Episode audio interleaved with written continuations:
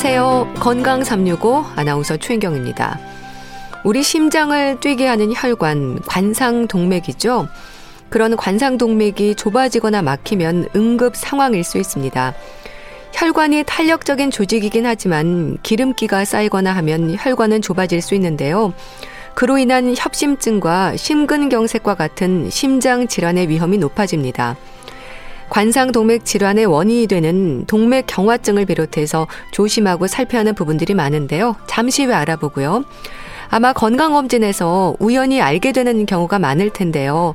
간에 지방이 쌓이는 지방간에 대해서도 살펴보겠습니다. 건강 365 자화상의 나의 고백 듣고 시작하겠습니다. 협심증과 심근경색의 원인이 되는 관상동맥 질환, 나이 들수록 신경 쓰이는 부분이죠. 혈관이 좁아지면서 혈액 공급이 제대로 되지 않으면 심장 기능에 문제가 생기고요.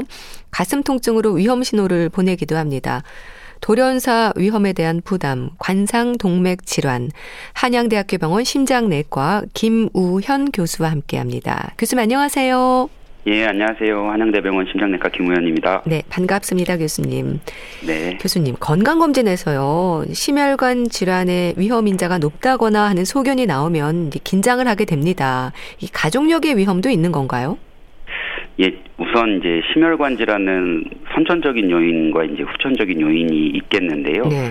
선천적인 요인은 타고나는 것, 뭐 유전적인 것이라고 하면 후천적인 요인은 뭐 식습관, 생활 습관과 같은 영향을 끼칩니다. 근데 이제 가족분들은 선천적인 요인뿐만이 아니고 대개는 식습관이나 생활 습관이 비슷하기 때문에 네. 이게 선천적인 것, 후천적인 것으로 구분할 필요가 굳이 없을 것 같습니다. 그래서 가족력이 있다고 하면 자제분들도 심혈관 질환에 노출될 가능성이 높기 때문에 음. 가족력의 위험이 있다라고 말씀드릴 수 있을 것 같습니다. 네. 이런 돌연사의 위험을 예방하기 위해서라도 일단 관상 동맥에 대한 이해가 있어야 할 것 같습니다. 교수님, 관상 동맥 어떻게 설명되는 혈관일까요? 우선은 심장은 24시간 365일 동안 쉬지 않고 일을 하는 기관인데요. 네. 이러한 기관에 혈류를 이제 공급을 하면서 산소와 여러 영양분을 공급하는 것이 관상동맥이 되겠습니다. 그러니까 관상동맥은 평상시뿐만이 아니고 심장이 일을 많이 해야 되는 상황들, 뭐 뛴다거나 계단을 올라간다거나 일을 한다거나 뭐 등산을 할 때 혈류 공급을 충분히 심장에 공급하면서 심장이 일할 수 있는 에너지를 공급해주는 혈관이라고 생각하시면 되겠습니다. 네. 그러니까 심장의 움직임에 문제가 없도록 아주 중요한 역할을 하는 거네요. 예, 예, 맞습니다. 그래서 평상시에 일상생활을 하게끔 도와주는 음, 역할을 하게 되고요. 또 하나는 비상 상황, 그러니까 심장이 더 많이 활동을 해야 되는 상황에서도 도움을 주는 역할을 한다고 이해하시면 되겠습니다. 네. 근데 교수님, 뭐 관상 동맥, 허혈성 심장 질환, 돌연사의 위험, 관상 동맥 질환이 치명적일 수 있음에도 이런 위험 요인들에 대해서는 많은 분들이 좀 소홀한 경우가 많지 않나요? 맞습니다. 그런데 이제 관상동맥 질환을 이미 겪으신 분들은 사실은 위험 요인에 대해서 소홀한 경우가 별로 없는데 그 전에 이제 건강하다고 생각하시는 분들이 위험 요인들을 소홀한 경우가 많습니다. 왜냐하면 이제 관상동맥 질환은 동맥경화나 고지혈증, 고혈압, 당뇨처럼 우리가 흔히 주변에서 들을 수 있는 질병들이 원인이 되는 경우가 많습니다. 네. 근데 이제 저희가 건강검진을 하는 이유가 고지혈증, 고혈압, 당뇨 같은 병들을 미리 발견하고 적극적으로 치료하자고 하는 것이 목표인데 네. 대부분의 분들이 건강검진하고 나서 뭐 혈압이 높다든지 네. 당 수치가 높다든지 네. 고지혈증 수치가 높다든지 하면 처음부터 치료를 하면 평생 약을 먹어야 되니까 안 해야 네. 된다라고 말씀하시는 분들이 많거든요. 그렇군요. 그래서 기본에 충실하고 위험 요인 질병들에 대해서 사실은 관리하는 게 무엇보다 중요할 수 있겠습니다. 네. 그럼 원인이라고 하면 일단 동맥 경화증입니까? 예, 맞습니다. 동맥경화증이 가장 흔한 원인이고요. 동맥경화증은 어렵게 생각할 게 없고 네. 우리 이제 수도관을 생각하시면 됩니다. 수도관을 네. 오래 쓰면 어, 수도관 안에 물때가 끼는 것처럼 혈관 안에도 이런 찌꺼기들, 동맥경화반들이 이제 생기게 됩니다. 그러면 혈관이 좁아지게 되고 네. 어, 혈류량이 줄어들거나 갑자기 막히게 되거나 하는 것들이 생길 수 있겠습니다. 그래서 그 원인에서 가장 중요한 게 이제 고지혈증, 고혈압, 당뇨 등이 있을 수 있겠습니다. 그런데 교수님 이런 관상동맥 질환이요. 갑자기 발생할 수도 있지만 돌아보면 전조 증상도 있지 않았을까요? 맞습니다. 근데 이제 전조 증상이 있을 수도 있고 없을 수도 있습니다. 음. 근데 이제 이거를 정확하게 이해하기 위해서는 관상동맥 질환이 어떤 게 있는지를 좀 아셔야 되는데요. 네. 우리가 흔히 심근경색이나 협심증이라는 얘기는 많이 들어보셨을 예. 겁니다. 근데 제가 원인이 동맥경화증이라고 말씀을 드렸지만 혈관이 서서히 이제 나이를 들면서 노화라든지 고혈압, 당뇨 때문에 혈관에 이제 상처가 생기게 되면 저희가 혈관 내에 찌꺼기가 생기면서 혈관이 좁아지게 됩니다. 네. 이게 이제 동맥 경화반이라고 표현을 하는데요. 혈관이 좁아지게 되면 평상시에는 피가 가는데 아무 문제가 없다가 네. 심장 일을 많이 하게 되는 상황들 그러니까 등산하거나 계단을 올라갈 때 피가 더 많이 가야 되는데 효과적으로 못 가니까 이제 가슴이 아프거나 어, 숨이 차거나 할 수 있습니다. 그러니까 혈관이 좁아지는 병을 협심증이라고 이해하시면 되고요. 네. 멀쩡한 혈관이 혹은 동맥경화반이 있던 혈관이 어느 순간 갑자기 혈관에 파열이 생기면서 동맥경화반에 파열이 생기면서 혈전이 생기고 갑자기 막히는 것을 이제 심근경색이라고 합니다. 그러니까 심근경색은 전조 증상이 없이 갑자기 가슴이 아프다거나 네. 어 갑자기 쓰러진다거나 돌연사 할 수 있고요. 협심증 같은 경우에는 평상시에 운동을 할 때 가슴 통증이라든지 숨이 차다든지 이런 전조 증상들이 서서히 이제 발생하는 과정을 거치게 되겠습니다. 네. 그러니까 가슴 통증을 주된 증상으로 하지만 약간씩은 특징적인 증상들이 있는 거네요. 예, 예, 맞습니다. 네. 저뭐 환자분들에 따라서는 뻐근하다 혹은 조이는 것 같다 누르는 것 같다. 어, 정확히 표현은 못하겠지만 뭔가 갑갑하다라고 표현하시는 분들도 있고요. 네. 드물게는 저희가 소화기 질환들, 뭐 그냥 얹힌 것 같다라든지, 뭐 메스껍다라든지 일이 답답하다라고 표현하시는 분들도 있습니다. 네. 그럼 교수님, 협심증과 심근경색의 차이도 좀 궁금합니다. 협심증이 심해지면 심근경색으로 발전한다고 생각하는 분들이 많은데 어떨까요? 어, 맞는 말이기도 하고 틀린 말이기도 합니다. 아, 네. 왜 그러냐면 기본적으로 이제 동맥경화가 있는 분들이 이제 생기는 거고요. 예. 앞서 말씀드린 대로 협심증은 혈관이 좁아진 것, 그리고 심근경색은 혈관이 막힌 것 이렇게 구분을 하셔서 생각을 해보시면 혈관이 좁아진 사람들이 막힐 위험도 높겠죠. 예. 그러니까 심근 협심증 혈관이 이제 좁아진 게 있던 분들이 심근경색으로 노출되는 빈도가 훨씬 더 높고 물론 이제 협심증이 없는 분들도 심근경색이 생기는 일 수가 있겠습니다. 네. 또 협심증은 위험하지 않고 심근경색이 위험하다는 말도 합니다. 이건 어떨까요? 이제 일반적으로 심근경색은 갑자기 혈관이 막히면서 발생을 하는 거기 때문에 어뭐 부정맥이라든지 쇼크라든지 이런 돌연사의 위험이 더 높습니다. 네. 그래서 이제 아마 대부분의 분들이 심근경색이 위험하다라고 생각하실 텐데요. 기본적으로 협심증도 위험한 질병이고 협심증을 치료하지 않았을 경우에는 이제 혈관이 서서히 좁아지다가 결국에는 막히게 되거든요. 그러면 이제 심근경색과 마찬가지로 어뭐 흉통이 생겨서 쓰러진다거나 쇼크가 네. 발생한다거나 할 수 있겠습니다. 네. 협심증과 심근경색의 증상 잠깐 좀 언급해 주셨는데 그 차이를 좀 다시 한번 설명해 주세요. 네, 비슷한 듯 조금 차이가 있는데요. 네. 협심증은 평상시에는 증상이 없다가 어, 조금만 활동을 한다든지 운동을 한다든지 혹은 스트레스를 받는다든지 심장이 일을 해야 되는 상황들에서 가슴 통증이 생깁니다. 네. 그러면 쉬면 조금 나아지고 이런 것들을 반복을 하고요. 반복적으로 같은 상황에 노출될 때 똑같은 증상들이 유발되고 쉬면 나아진다. 그러면 이제 협심증이라고 생각하시면 되겠습니다. 네. 근데 반면에 심근경색은 증상은 똑같을 수 있는데 갑자기 어느 순간에 가만히 있었는데 가슴 통증이 생긴다. 근데 이게 음. 쉬어도 안 없어진다. 네. 30분 이상 지속된다라고 하면 심근경색 가능성이 더 높겠습니다. 네. 그럼 협심증 환자들이 느끼는 이 비교적 짧은 시간 동안에 그 옥주해있는 듯한 가슴 통증은 어떻게 가라앉힐 수 있을까요? 협심증 진단을 받은 분들은 니트로글리세린이라는 혈관 확장제를 좀 가지고 있는 것 같던데요. 예, 맞습니다. 그러니까 협심증 환자들이 가슴 통증을 느끼게 되는 경우가 앞서 말씀드린 게 심장이 일을 많이 해야 되는 상황에서 혈관이 좁아져 있으니 혈관을 통해서 혈류가 효과적으로 공급이 안 되니까 이제 가슴이 아픈 거거든요. 네. 근데 우리 그 운동을 하게 되면 이제 옥죄 있는 듯한 통증이 혈류가 효과적으로 안 가니까 가슴이 느, 통증을 느끼는 거기 때문에 네. 어 심장이 일을 하는 상황을 피하는 거죠. 그러니까 예를 들어서 운동을 했다면 휴식을 취한다든지 그런 과정이 필요하겠고요. 니트로글리세린은 혈관을 확장시켜 주니까 좁아진 혈관을 조금이라도 이제 늘려주는 효과가 아. 있는 겁니다. 그래서 어, 심장으로 피를 조금 더 보내주게 하는 역할을 한다고 생각하시면 되겠습니다. 네. 그럼 교수님 처음 경험하는 협심증 환자들은 어떻게 합니까? 그러니까 통증이 있을 때는 사실 병원에 가기도 힘들잖아요. 통증을 견디면 좀 자연스럽게 이게 가라앉나요? 그러니까 협심증은 결국에는 걸어 다니거나 운동하거나 할 때 가슴 통증이 생기는 거니까 예. 사실은 한 번 경험을 하면 그 이후에도 이제 반복적으로 경험하는 아. 경우가 많습니다. 네. 그러니까 이게 쉬면 나아진다. 그러면 이게 일단은 심근경색 가능성은 조금 떨어지는데 네. 만약에 이게 한번 아팠다 그러면 바로 병원을 방문하신 분들은 사실은 별로 없거든요. 네. 그런데 이제 같은 상황에 반복적으로 증상이 노출이 된다라고 하면 꼭 병원에 방문하셔서 협심증은 아닌지 검사를 하시는 것을 권고를 드립니다. 네. 그럼 또 심근경색은 어떨까요? 가슴 통증의 정도가 협심증보다는 훨씬 강하다고 하던데 이게 또 니트로그리세린으로 해결되는 게 아니라면서요. 되도록 빨리 병원에 가는 게 답일까요?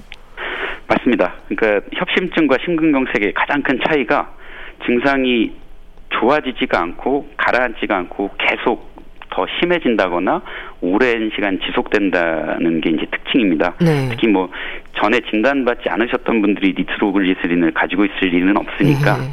어 없었던 전에 없었던 증상이 30분 이상 지속된다라고 한다면 그거는 이제 응급실로 빨리 가시는 게 중요할 것 같습니다. 네. 골든 타임이 강조가 되는데 이때 그럼 골든 타임은 증상이 발생한 시점부터 시작이 되는 겁니까? 네, 맞습니다. 가슴 통증이 생겼는데 가라앉지 않고 어떤 분들은 체했나 하면서 시간을 아. 지체하는 분들이 있습니다. 네. 그러니까 이 증상이 생기면서 어, 생기는 시간이 오래될수록 심장 기능이 떨어질 확률이 점점 더 높아지고요. 네. 돌연사하거나 급사할 위험도 있기 때문에 증상이 30분 이상 지속된다. 그러면 아 뭔가 이상하구나라고 생각을 하시고 꼭 응급실로 방문하시는 것을 권고드립니다. 네. 골든 타임이라고 한다면 어느 정도 시간인 건가요? 대개는 60분 이내 아. 빠르면 빠를수록 좋다고 하고 있고요. 예. 저희가 이제 증상이 예를 들어서 30분 정도 됐다. 그러면 저희가 일상적으로 병원에 방문하려면 뭐 옷도 갈아입고 교통편도 예. 이용하고 예. 해야 되니까 네. 대개는 말이 1시간이지 1시간 이내에 도착하기가 쉽지가 않습니다. 그래서 어, 적어도 증상이 안 없어지고 계속된다라고 하면 빨리 가야겠다. 집 근처라도 가야겠다라고 생각을 하시고 방문을 하시는 게 제일 좋을 것 같습니다. 네. 그렇게 해서 골든타임 안에 병원에 도착을 하면요. 의료진이 가장 먼저 확인하는 부분은 뭔가요? 대개는 흉통이 있으신 분들이라고 하면 저희가 심전도 검사를 먼저 시행을 하게 됩니다. 그래서 심전도를 시행을 해서 어, 이상 조짐이 보인다라고 하면 심근경색 빨리 시술을 해야 되는 심근경색 상황인지를 먼저 파악을 하고요. 네. 심근경색이 맞다라고 판단이 되면 지체 없이 혈관 상태를 파악하는 혈관 조영술을 시행하게 되겠습니다. 네. 근데 이것도 뭐 치료가 가능한 병원으로 가야지 않겠습니까? 모든 병원이 가능한 건 아니지 않나요? 어, 대개는 이제 2차 종합병원 혹은 2차 병원 이상의 큰 병원에서 이제 검사를 하게 검사가 가능하고요. 예. 반면에 이제 심전도는 대부분의 주변에서 볼 수 있는 병원에서 할 수 있겠습니다. 음. 그래서 만약에 집 근처에서 큰 병원이 없다라고 하면 결국에는 심전도라도 빨리 확보를 해야 그 심전도를 보고 주변 이제 의료진이 큰 병원으로 이송할 수 있는 과정도 있기 때문에 네. 만약에 큰 병원이 좀 멀다라고 한다면 심전도가 가능한 가까운 병원이라도 빨리 가시는 것을 권고드립니다. 네. 그럼 교수님 이때 스텐트 시술이 필요한 거죠? 그러니까 이제 스텐트 시술은 막힌 혈관 혹은 좁아진 혈관을 넓혀주는 시술인데요. 네. 또 이게 심근경색 혹은 협심증이 맞다고 하면 이제 스텐트 시술을 시행하게 되고 치료법이 스텐트 시술만 있는 것은 아닙니다. 제가 어, 혈관 수술도 있고요, 네. 약물 치료도 있고 세 가지 방법이 있을 수 있겠습니다. 네. 최근에는 어, 혈관이 좁아지거나 막힌 게 심하다라고 하면 이제 스텐트 시술을 우선적으로 고려하고 있습니다. 네. 이 시술 후에도 약은 평생 복용하나요? 예, 많은 분들이 질문을 하시는데 예. 약은 평생 먹는다고 생각을 하시면 아. 되겠습니다. 그 이유는 저희 그 이빨의 교, 치아에 교정기를 낀 상황을 생각해 보시면 아마 이해하시기 쉬울 겁니다. 예. 저희가 교정기가 돼 있는 상황에서 음식물을 먹으면 치아에 교정기에 음식물들이 많이 끼게 되죠. 예. 근데 스텐트 시술도 혈관 안에 어떻게 보면 금속 물질을 삽입한 거기 때문에 아. 어, 혈, 혈액이 스텐트 사이로 지나가면서 피딱지들, 혈전들이 잘 생깁니다. 그렇겠네요. 그러니까 저희가 급한 상황이 있기 때문에 스텐트 시술을 했지만 네. 향후에 관리를 하지 않는다고 한다, 혹은 아스피린과 같은 혈전을 예방하는 약을 복용하지 않는다라고 하면 재발할 위험이 높겠습니다. 네. 그 스텐트도 뭐 관리를 해야 되는 건가요? 뭐 교체라든지 경우에 따라서는 제거도 가능한지도 궁금합니다. 예, 이 질문도 많이들 여쭤보시는데 예. 어, 교체나 제거는 불가능합니다. 그러니까 아. 한번 삽입된 스텐트는 평생 지니고 사셔야 된다고 생각하시면 되고요. 예.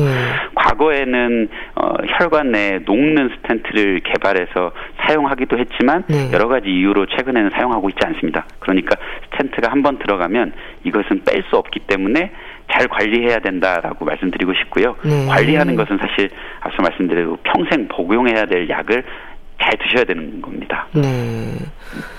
좀 그렇다면 빠른 치료도 중요하지만 예방이나 관리가 최선일 거다라는 생각이 드는데요. 교수님, 이렇게 미리 검사를 통해서 우리가 좀 심혈관 질환이 있음을 알게 되면 좋지 않을까요? 어, 그래서 이제 최근에는 건강검진을 통해서 많은 분들이 이제 심혈관 질환 주변에서 뭐 돌연사를 했다 혹은 심근경색을 음. 경험했다라는 얘기를 들으면 본인도 중년 이후에는 심혈관 질환을 미리 검사하시는 분들이 많습니다. 뭐 CT를 찍는다든지 음. 아니면 조영술을 미리 확인해 보시는 분들도 있는데 어, 관상동맥 조영술이나 관상동맥 CT를 처음부터 검사하실 필요는 없고요. 고혈압, 당뇨, 고지혈증과 같은 위험도가 있다거나 가족분들 중에 심혈관 질환을 알았던 분들이 있다라고 하면 최근에는 건강검진상에서 어, 석회화 수치를 측정하는 검사를 먼저 시행하기도 합니다. 네. 그 관상동맥 질환의 위험도를 확인할 수 있는 방법이 그거인 건가요? 석회화 뭐 예, 예. 검사. 최근에는 이제 건강검진에서 어, 간이 CT로 이해하시면 되겠습니다. 저희가 CT를 찍으면 음. 대개는 조영제라고 하는 물감을 사용해서 찍게 되는데 네. 이 관상동맥 석회화 수치를 검사하는 CT는 조영제를 쓰지 않고 간이적인 방법으로 시행하는 CT고요. 네. 석회화 수치가 높다는 얘기는 혈관 안에 찌꺼기가 많을 수 있다라는 음, 이야기이기 때문에 네. 관상동맥 석회화 수치가 높다면 심혈관 질환, 관상동맥 질환을 가지고 있을 위험이 높기 때문에 전문의와 상의하셔서 추가적인 검사를 시행하시면 되겠습니다. 네. 그럼 관상동맥 석회화 수치를 측정하는 건 그럼 그 검사는 간단하게 할 수 있는 건가요? 예, 예. 건강검진 주변 병원에서 쉽게 시행할 수 있는 간단한 방법이라고 생각하시면 됩니다. 예. 아무래도 수치가 낮을수록 좋겠네요. 네, 낮을수록 좋고 높을수록 석회화가 많이 진행됐다라는 얘기고 예. 석회화가 많이 진행됐다는 얘기는 혈관 내에 이 동맥경화 정도가 많고 혈관 내에 찌꺼기가 많을 수 있다라는 거기 때문에요. 어, 관상동맥 석회화 수치가 높다라고 한다면 꼭 심장내과 전문의와 상의하시는 게 좋을 것 같습니다. 예. 그럼 이건 위험군에서 관상동맥 칼슘 수치 같은 거를 뭐 측정하는 건가요? 예, 맞습니다. 이제 석회화 수치가 칼슘 수치를 의미하는 거기 때문에 예. 건강한 사람들한테서는 굳이 이, 이 검사를 하실 필요는 없고요. 여러 가지 고위험 위험인자들 뭐 예. 고혈압, 당뇨, 고지혈증 혹은 흡연을 오래 하셨다든지 가족분들 중에서 심혈관 질환을 갖고 계셨다든지 하는 예. 분들에게서 이제 권고를 하고 있습니다. 네. 나이라고 하면 뭐 중년 이후라고 하셨는데 언제부터 하는 게 좋을까요?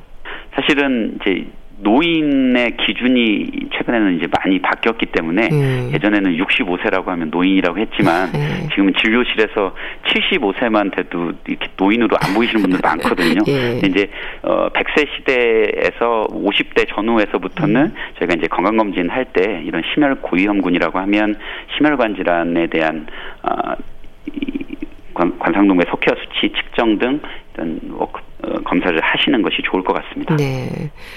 자, 교수님, 관상동맥 질환의 예방을 위한 생활 습관이랄까요? 좀 알고 있지만 실천이 어려운 경우가 많습니다. 좀 짚어주세요. 맞습니다. 알고 있지만 실천이 어려운 경우가 네. 많고요. 대부분 다 말씀드리지 않아도 알고 있는 부분이 많습니다.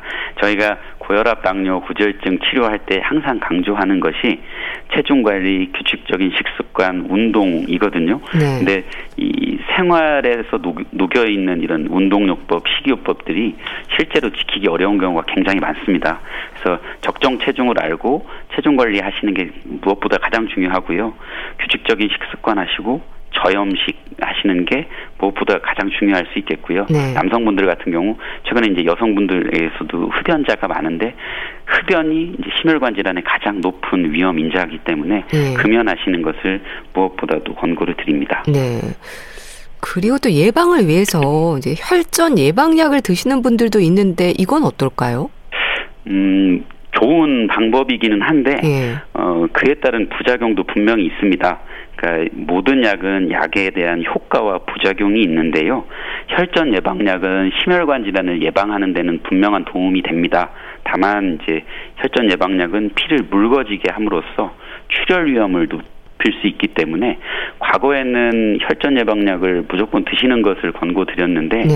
최근에는 심혈관 질환이 없는 분들에게서는 권고하고 있지는 않습니다. 그래서 저희가 뭐 고혈압, 당뇨, 구절증과 같은 고위험 환자들에서는 일부 혈, 심혈관 질환을 예방하기 위해서 혈전 예방약을 처방하기도 하지만 네. 그렇지 않은 그냥 일반 건강하신 분들께서 미리부터 드실 필요는 없겠습니다. 그 이유는 결국에는 심혈관 질환을 치료하는 것도 결국 오래 살기 위한 치료잖아요. 네. 근데 오래 살기 위해서 혈전 예방약을 먹었는데 음, 네. 이 약에 따른 부작용 때문에 뇌출혈이 생긴다든지 위장관 출혈이 생긴다든지 하면 결국에는 오래 못 살게 되는 네. 상황들이 많이 생겨서 최근에는 심혈관 질환이 있는 분들에 한해서 아스피린과 같은 혈전 예방약들을 처방을 하고 있고요. 네. 건강하시다라고 생각하시는 분들 의료진과 상의하셔서 드셔야지 그냥 주변에서 이제 구해서 드시는 것은 위험할 수 있겠습니다. 네. 말씀 잘 들었습니다. 오늘은 협심증과 심근경색의 원인이 되는 관상동맥 질환에 대해서 짚어봤는데요. 한양대학교 병원 심장내과 김우현 교수와 함께 했습니다. 감사합니다. 네, 감사합니다. KBS 라디오 건강 365 함께하고 계신데요. 랜디 크로포드의 One Hello 듣고 다시 오겠습니다.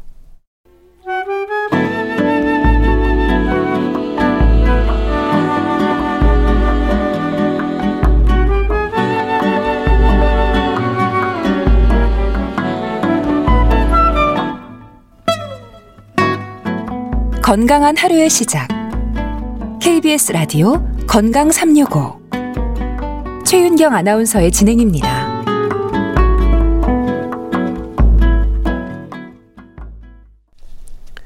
KBS 라디오 건강 365 함께하고 계십니다.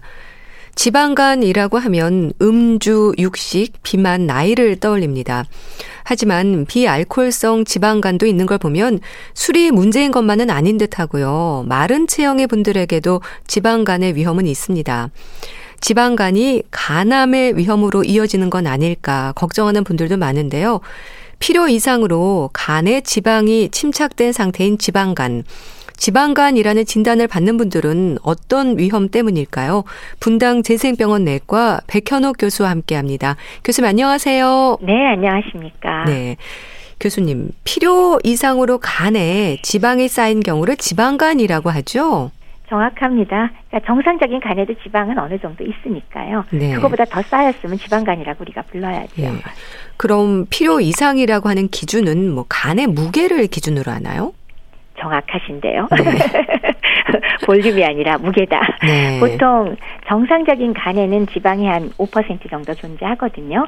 근데 이제 지방간의 경우는 이 5%를 넘어가는 경우에 우리가 지방간이라고 얘기를 하는데 간이 왜 우리 보통 몇 무게가 얼마나 되는지 아시죠? 얼마나 되나요? 두근 반. 아, 1.5kg. 물론 사람 체형에 따라 다르지만 예. 1.5kg니까 대략 뭐 10% 정도면 150g, 5% 네. 정도면 75g 정도니까 이것보다 좀 더 침착이 됐다. 그러면은 우리가 지방간이라고 부르는 게 옳겠습니다. 네. 그럼 일단 이런 중성 지방이 간 세포에 축적이 되는 이유가 뭔가요?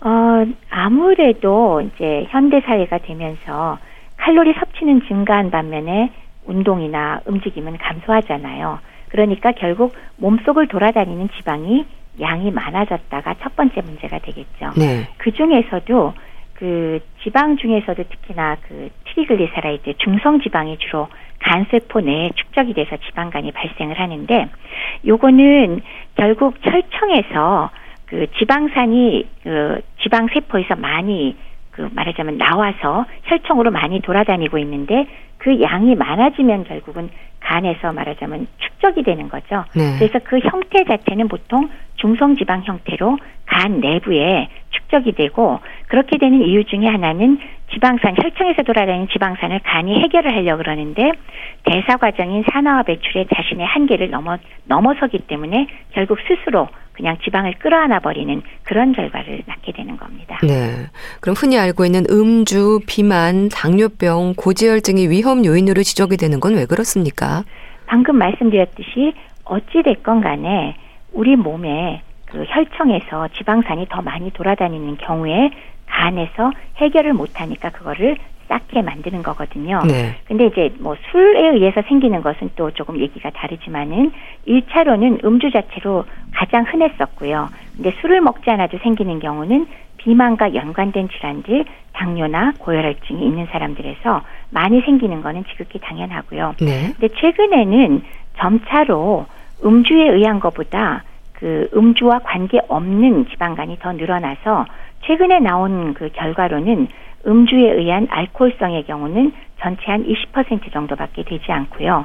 어, 80%가 알코올과 관계 없는 거라고 이야기를 하고 있습니다. 네. 나이도 요인일 수 있나요? 나이의 숫자 자체보다는요, 노화로 인해서 활동량이 줄어들면 근육량이 줄잖아요. 네. 그래서 상대적으로 체지방량이 늘어나면 역시 지방간을 유발할 수 있는 가능성은 있죠. 근데 이제 흔히는 지방간이 가장 흔한 거는 역시나 사회적 활동이 왕성한 40대 남성으로 했는데 이거는 아마 과거에 알코올성의 얘기가 가장 큰 것 같고요. 네. 요새는 여성도 늘고 비알코올성이 늘어나기 때문에 조금은 예전과는 좀 연령대가 달라지긴 했고요.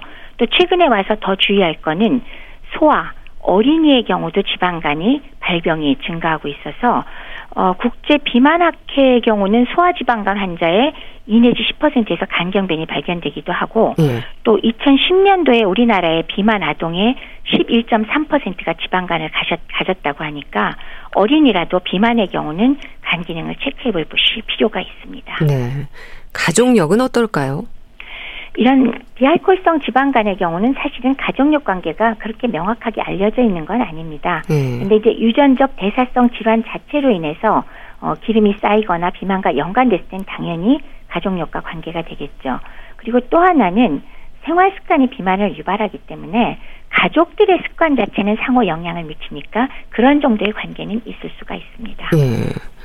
그러니까 지방 간의 위험을 높이는 요인들로 볼 때 이제 평소 술을 드시지 않는 분들은 지방간 진단이 의외일 수 있거든요. 그럼 비알코올성 지방간이라는 게 이런 경우인 걸까요? 그렇죠. 그래서 지방간을 원인에 따라서 크게 두 가지로 나누는데 아주 쉽게 알코올성 지방간, 비알코올성 지방간으로 분류를 하게 됩니다. 네. 사실 술도 안 먹는데 좀 억울하죠. 네, 그렇죠. 비알코올성 지방간이라고 하면 단 한 잔의 술도 마시지 않는 경우를 말하는 건가요?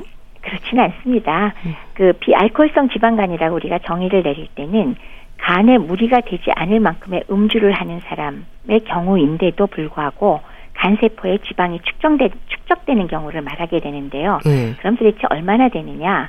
무리가 되지 않을 만큼의 음주는 하루에 남자의 경우는 한 20g 정도, 소주 두 잔쯤 됩니다. 음. 그리고 여성의 경우는 그 절반, 10g. 그래서 여성의 경우는 맥주 한 잔 이하라야지 그게 넘어가면 이미 간에 무리가 된다고 보거든요. 그럴 경우에 비알코올성 지방간이라고 이야기를 합니다. 음. 그럼 알코올성 지방간과 비알코올성 지방간의 가장 큰 차이라고 한다면 이름에서 알 수 있는 알코올의 섭취겠네요. 정확합니다. 음. 알코올성 지방간, 비알코올성 지방간 정확합니다. 네. 자, 그럼 교수님, 지방간 자체로는 증상이 없는 거죠. 검진에서 우연히 알게 되는 경우가 많다고 들었습니다. 맞습니다. 지방이 그냥 간에 얌전하게 축적돼 있을 때는 대부분 증상이 없습니다.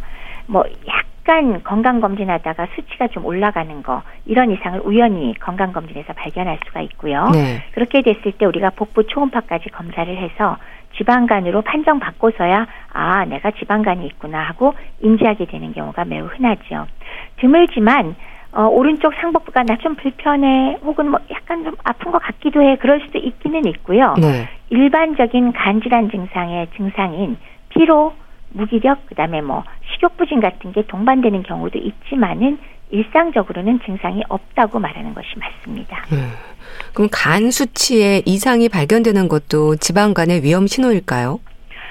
어, 간 수치 이상이 발견됐기 때문에 어떤 점에선 음. 지방간을 발견하게 되니까요. 네. 일종의 지방간을 발견하게 되는 지표가 되고요. 그 수치가 아주 높지 않다면 지방 간염으로 이제 앞으로 진행하겠다는 신호 그런 표시라고 보는 게 맞겠죠. 네. 보통 복부 초음파로 지방간을 알게 되는 경우가 많던데요. 초음파상 어떤 모습으로 확인이 되는 건가요? 그러니까 지방이 쌓여 있는 게 보이나요? 거기에 지방이라고 써 있지는 않고요. 예. 보통 지방간이 심하면 초음파를 갖다 대면 예. 굉장히 밝게 하얗게 보인다고 표현을 해요. 음. 그러니까 이제 그 에코가 증가한다고 우리가 표현을 하거든요. 네. 그러니까 그게 반사가 많이 되니까 색깔이 하얗게 나오거든요. 그리고 또 이제 그러면서 초음파가 그 지방으로 인해서 튀어나오기 때문에 심부로 잘 들어가진 않으니까 저 안쪽은 잘 안 보이고 뭐 간의 문맥이나 뭐 횡격막 같은 거 잘 구별 안 되고 네. 그렇게 될 때 우리가 지방간이라고 표현을 하고 뭐 그것도 지방이 쌓여 있는 모습이라고 음. 볼 수는 있겠네요. 네. 그래서 일단 지방간 진단을 받는 분들은 뭐 살을 빼라는 말을 듣게 됩니다. 근데 마른 체형의 경우에도 내장 지방이 문제가 되는 경우가 많은 걸까요? 우리 보통 비만하면 사실 눈으로 딱 봐서 뚱뚱한 사람만 생각을 하게 되는데 음. 체질량 지수로만 따지면 뭐 예를 들면 우리나라의 경우 체질량 지수 23이 안 넘었고 서양인이 25가 안 넘었는데도 불구하고 비만이 아니어도 검사를 해보면 복부에 어, 지방이 모여 있는 복부 지방 혹은 내장 지방이 많을 때 지방간의 원인이 되는 경우가 있습니다. 네. 이런 게 이제 마른 비만이라고 우리가 얘기를 하죠. 실제로 이런 마른 비만의 경우 우리나라에도 12.6%가 마른 비만이라고 아. 합니다. 그러니까 상당히 많은 편인 것 같습니다. 네. 그러니까 내장 지방이 문제가 되는 거네요, 일단. 그렇죠. 음. 그럼 지방간 진단을 받게 되면 치료는 어떻게 진행이 되나요? 그러니까 뭐 간의 지방을 제거한다거나 간 기능을 호전시키는 약물은 없는 것 같긴 하던데 어떻습니까? 네, 지방간에 뭐 특별히 간의 지방만 이렇게 쏙쏙 뽑아주는 음. 그런 건 없고요. 그다음에 지방간이기 때문에 고기능만 호전시키는 그런 약물 그런 것들은 사실 아주 정확한 건 없고요. 제일 중요한 것 지방간이 왜 일어났느냐 음. 원인을 찾아서 제거하고 지방에 대사가 이상이 생겼으면 그걸 바로 잡아 주는 게 중요하겠죠. 그리고 만약에 약물이나 독성 물질에 의해서 이게 지방간이 생긴 거라면 당연히 약물을 피해야 되고 또 거기에 더해서 간에 좋다고 함부로 약을 또 추가로 먹으면 안 그래도 지방간이 있는데 손상되기 쉽기 때문에 네. 약물 사용하는 걸 좀 오히려 신중하게 해야 된다. 이게 더 중요한 사안이 되겠습니다. 네. 그러니까 원인에 따른 치료가 이제 중요하다는 얘기인데 그러니까 알코올이 문제가 되면 술을 끊어야 하고 비만이면 체중을 줄여야 하고 그렇겠네요. 정확한 말씀 다 해주시는데요. 네. 뭐 술이 원인이면 당연히 네. 금주하셔야죠. 그리고 또 술 많이 드시면 아무래도 또 다른 영양소가 부족해지잖아요. 그렇기 때문에 영양소도 모자라는 것까지 같이 오게 되니까 가장 중요한 것은 금주 하는 게 네. 중요하겠고요. 비만이 원인이면은 체중 빼셔야죠. 뭐 하루아침에 빼는 거는 안 권하지만은 보통 한 10% 정도 빼주시면 그러면 도움이 크게 된다라는 거죠. 네. 근데 참 비알코올성 지방간 진단을 받는 분들이 좀 당황해 하시는 것 같습니다. 어떤 치료에 집중할까요? 말씀드렸다시피 비알코올성 지방간이 생겼을 때 그 자체로 약을 쓰거나 그런 거는 없잖아요. 예. 그렇기 때문에 뭐 때문에 생겼느냐, 내가 왜 이런 대사 이상이 생겼을까 하는 것들이죠. 그래서 어, 일단 비만의 경우 체중 감량은 필수고요. 그리고 고지혈증 동반돼 있을 때 고지혈증을 조절을 하고 당뇨병이 있으면 당뇨병을 조절하고 네. 약물에 의한 것은 약물을 피해야 될 것이고 그다음에 어, 오히려 음, 간에 해가 될 수 있는 그런 해로운 약물들은 잘 피하는 것 이런 것들이 오히려 더 중요한 치료가 되겠습니다. 네. 그러니까 당뇨병이 있는 경우에는 아무래도 혈당 관리에도 각별히 신경을 써야겠죠. 그렇죠. 혈당 관리와 함께 뭐 당연하지만 운동 병행하셔야 되고 식이요법 같이 하셔서 체중 조절 같이 하셔야 됩니다. 네. 또 지방간 치료에서는 이런 약물뿐 아니라 이제 말씀하셨듯이 생활 습관을 개선하는 게 가장 중요하지 않을까 싶기도 합니다. 어떨까요? 건강한 생활 습관 사실 뭐 지방간만이 아니라 정말 중요하죠. 네. 그러니까 적절한 식사, 규칙적인 운동, 그리고 적절 체중 유지, 그 다음에 과도한 음주하지 않는 것, 저는 금주라고 말씀드리고 싶긴 합니다만은 이것이 바로 지방간을 예방하고 치료하는 방법인데요. 네. 지금 말씀드린 건요, 사실은 지방간만이 아니라 건강한 생활을 할 수 있는 지름길이잖아요. 그래서 이런 것들을 하면은 뭐 일석이조 아닐까요? 네. 모든 질환을 다 예방할 수가 있는데. 네. 또 지방간에 대한 치료와 또 생활 습관이 개선이 되지 않으면 뭐 간염이나 간 경변, 간암으로도 이어질 수 있는 걸까요? 네. 지방이 단순히 축적돼 있을 땐 사실은 특별한 증상도 없고 당장은 문제가 안 되지만 오래도록 쌓여 있으면은 일부 간세포가 괴사되기도 하고 염증을 유발하면서 지방 간염으로 진행하게 되죠. 그래서 지방 간염으로 일단 진행하게 되면 10 내지 15%가 간경화나 혹은 간암으로 진행할 수 있으니까 예. 절대로 그때부터는 가볍게 여겨서는 안 되겠죠. 그래서 지방간이란 얘기를 듣는 순간부터 치료와 생활 습관을 잘 개선해서 더 이상 진행되지 않도록 하는 것이 가장 중요합니다. 예. 그럼 생활 습관에 있어서 일단 식습관이 가장 중요할까요? 중요하죠. 근데 그 중에서도 내가 살 좀 빨리 빼겠다고 이제 당장 아이고 굶어가지고 나 답답해 10, 10%살 빼라 그랬는데 나 며칠 만에 뺄 거야. 음. 그래서 홀딱 굶어버리면 흥미로운 게요.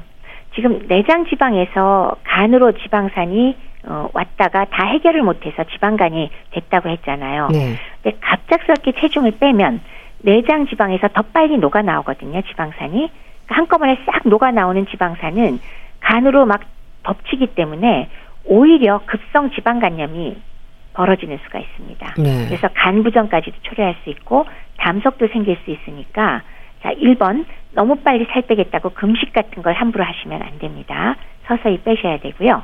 그다음에 체중 감량 속도는 뭐 노상하는 얘기 다 아시니까 뭐 하루에 평소에 필요한 것보다 한 500칼로리, 1000칼로리 낮춘 거, 그 정도 적당하다라는 거고요. 네. 그다음에 지방질 섭취를 조금 좀 전체에서 전체 열량의 30% 이내로 줄이고 포화지방산이 특별히 많은 그런 육류 같은 것들은 조금 줄이면서 질 좋은 단백질을 드시는 것을 권해드립니다. 네. 일반적으로 고단백 저지방식이란 얘기를 많이 하는데 이게 어떤 식단을 말하는 걸까요? 식생활에 어려움을 많이 느끼실 것 같은데요. 네. 그 권한다고 말하는 사람은 그냥 단어 두 개만 나열하면 되지만 예. 지키는 사람은 단어 두 개가 아니죠. 그렇죠. 그래서 우선은 지방 섭취량은 아무래도 칼로리가 너무 높습니다. 그래서 너무 많지 않게 드시는 게 좋은데 전체 열량의 30% 미만이라고 보통 책자에 써 있는데 솔직히 말씀드리면 우리나라 분들은 이거 별로 신경 안 쓰셔도 돼요. 우리가 40%까지 먹는 사람 굉장히 적거든요. 네. 그렇기 때문에 그래도 유달리 지방을 많이 드시는 분은 조금 줄이시는 게 좋겠고요.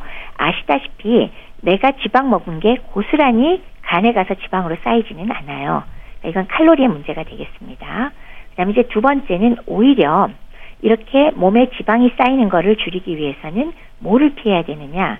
놀랍게 지방보다도 정제된 당류를 많이 먹는 거. 네. 탄수화물에 의한 칼로리가 높은 것이 오히려 몸에 지방을 더 많이 쌓을 수 있잖아요. 그래서 탄수화물은 드셔야 되지만 그 중에 특히 정제된 달콤한 맛이 나는 당류. 요런 건 좀 피하셨으면 좋겠고요. 세 번째는 뭐 무조건 고단백이라는 표현은 좀 어렵지만은 그 포화지방이 유달리 높은 그런 동물성을 많이 하지는 마시고 매 끼니마다 질 좋은 단백질을 꼭 일부 섭취하시라. 이건 제가 노인들한테 얘기할 때도 항상 하는 얘기거든요. 네. 근데 짐작하다시피 매 끼니마다 단백질 제대로 섭취하는 거 쉬운 거 아니거든요. 끼니 때마다 제가 항상 고기건, 육류건, 생선이건, 두부건 반드시 매 끼니마다 계란이건 조금씩 드시라. 요거를 빠뜨리지 않는 것 중요할 것 같고요. 네. 그다 플러스 한다면 채소 섭취를 충분히 하시라. 뭐 끼니마다 한 세 가지 이상 할 수 있도록 노력하시라. 요런 정도라면 좀 지킬 수 있지 않을까 싶습니다. 네. 이렇게 밥, 떡뭐 너무 좋아하시잖아요. 국수도 그렇고요. 그래서 네. 애써서 현미밥을 드신다는 분들도 있는데 그러다 보니까 소화가 안 된다는 말도 하세요. 네. 어떻게 하는 게 좋을까요? 어, 우선 밥 저기 떡 흰쌀밥이 사실 뭐 아주 바람직하지는 않습니다. 근데 빵보다 낫습니다. 네. 떡보다 낫고. 근데 당연히 흰쌀보다는 적절하게 섞어 드시는 게 좋고요. 현미의 경우 소화가 진짜 안 되는 분도 계시고요. 잘 불리거나 전처리를 잘하거나 그러면 아니면 뭐 어디서 사느냐도 중요하겠죠. 그렇게 하면 사실은 사실 저 개인적으로 저는 현미밥만 먹습니다. 아, 예. 그래서 사실은 뭐 안 된다고 말하긴 어렵고요. 적절하게 처리하시면서 드시되 너무 흰쌀밥은 그래도 피하시는 게 더 나을 것 같다라고 말씀은 그래도 드려야 될 것 같아요. 네. 떡은 피하시고요. 네. 또 교수님 지방간 환자들에게 운동은 어떨까요? 어떤 운동을 해야 할지도 또 힘들어 하시던데요. 각자의 상황에 맞춰야 되죠. 네. 그럼 뭐 하면 좋으냐? 유산소 운동 우리 왜참 나열되는 거 맨날 있잖아요. 음. 그쵸? 예. 뭐가 있죠? 걷기, 걷기. 자전거 타기, 음. 또 달리기, 수영, 등산, 뭐 에어로빅, 뭐 이런 것들 있죠. 네. 그런 것들을 꾸준히 하는데 보통 얼마 이상 하느냐? 우리 항상 하듯이 왜 땀이 촉촉하게 날 만큼 중간 정도의 강도로 일주일에 적어도 세 번 이상 그리고 한 번 운동할 때 30분 이상을 진행하도록 한다. 요거는 사실은 공통입니다. 예. 우리가 건강을 위한 운동에. 근데 여기 한 가지만 더 말씀을 드리면 중년 이후에는 근갑소증이 생기기 시작하잖아요. 예. 그래서 체내에서 에너지 소비가 근력이 그 근육량이 줄어들면 아무래도 감소하니까 지방간 위험률이 훨씬 더 올라가죠. 적어도 두 배 이상 올라가니까 여기에 더해서 뭐 심하진 않아도 근력 운동을 적절하게 병행해 달라 하는 것을 말씀드리고 싶네요. 네. 또 특히 비알코올성 지방간 환자들의 경우에는요, 그러니까 운동 효과는 이런 간 질환은 물론이고 또 심장 질환의 위험도 줄여준다는 말이 있던데요. 그런가요? 당연히 지방간이 있는 분들이 심혈관계 질환 발생 위험도가 높은 분들이잖아요. 예. 비만과 연관되어서 그래서 실제 지방간이 있는 분들이 관상동맥 검사를 해보면 어, 석회화 현상이 생겨 있는 확률도 30% 증가하고 심혈관계 질환으로 사망 위험이 정상인보다 3배 이상 크다는 연구 결과도 있습니다. 따라서 적절한 운동은 지방간만 호전시킬 뿐 아니라 네. 심혈관계 질환 사망 위험도 함께 줄이게 되는 거 지극히 당연하게 되고 어, 이거야말로 진짜 일석이조가 되겠네요. 반드시 운동 꼭 하시도록 하십시오. 네. 그리고 또 지방간 자체로 오는 증상이 없기 때문에 이제 관리에 있어서 소홀할 수 있지 않을까 싶기도 한데요. 단시간의 노력이 아니라 꾸준한 관리가 중요할 것 같습니다. 교수님 어떤 조언을 주시겠어요? 저는 이런 말씀 드리고 싶어요. 증상이 여태까지 없었는데 그게 건강검진을 통했건 어쨌건 지방간 판정을 받으신 분들 계시잖아요. 예. 저는 감사하셔야 될 것 같아요. 예. 이유는 내가 아직 모르는데 앞으로 심각한 질환으로 진행할 수 있다는 경고를 받은 거니까요. 근데 그거는 간만이 아니라 조금 전에 말씀드렸듯이 심혈관계 질환 혹은 뇌혈관계 질환 전부 다 공통적으로 다 같이 진행되는 상황으로 진전될 수 있다는 걸 의미하거든요. 예. 그래서 이런 경우에 지방간 자체 조절은 생활 습관이라고 말씀드렸어요. 뭐 금주 필수고 비만인 분은 체중을 조절하셔야 되는데 뭐 식이요법과 운동 있겠죠. 그래서 그걸 잘 하시면 나머지 삶이 건강하게 되는데 이거 맨날 듣는 소리잖아요. 그래서 제가 이제 마지막으로 한마디 말씀드리면 네. 혹시나 여러분들께서 지방간 말씀을 들으셨는데 아 난 그래도 그거 별거 아니니까 살 대로 살고 싶은 대로 살 거야. 그러면 제가 그렇게 말씀드려요. 혹시나 나머지 여생의 상당 기간을 중풍이나 심근경색 혹은 치매에 걸려서 여생을 네. 보내도 괜찮다 생각하시면 드시던 대로 술 많이 드시고 고기도 많이 드시고 달콤한 후식도 많이 드시고 네. 운동도 안 하고 그러면은 결과가 어떻게 될까를 생각하시고 네. 덤으로 간병변이나 간암도 얻을 수 있다는 거 염두에 두시고요. 좋은 생활 습관 꼭 유지하셨으면 좋겠습니다. 네, 알겠습니다. 자, 오늘은 지방간의 위험에 대해서 짚어봤는데요. 분당 재생병원 내과 백현욱 교수와 함께 했습니다. 감사합니다. 네, 감사합니다. 악뮤의 오랜 날, 오랜 밤 보내드리면서 인사드릴게요. 건강365 아나운서 최인경이었습니다. 고맙습니다.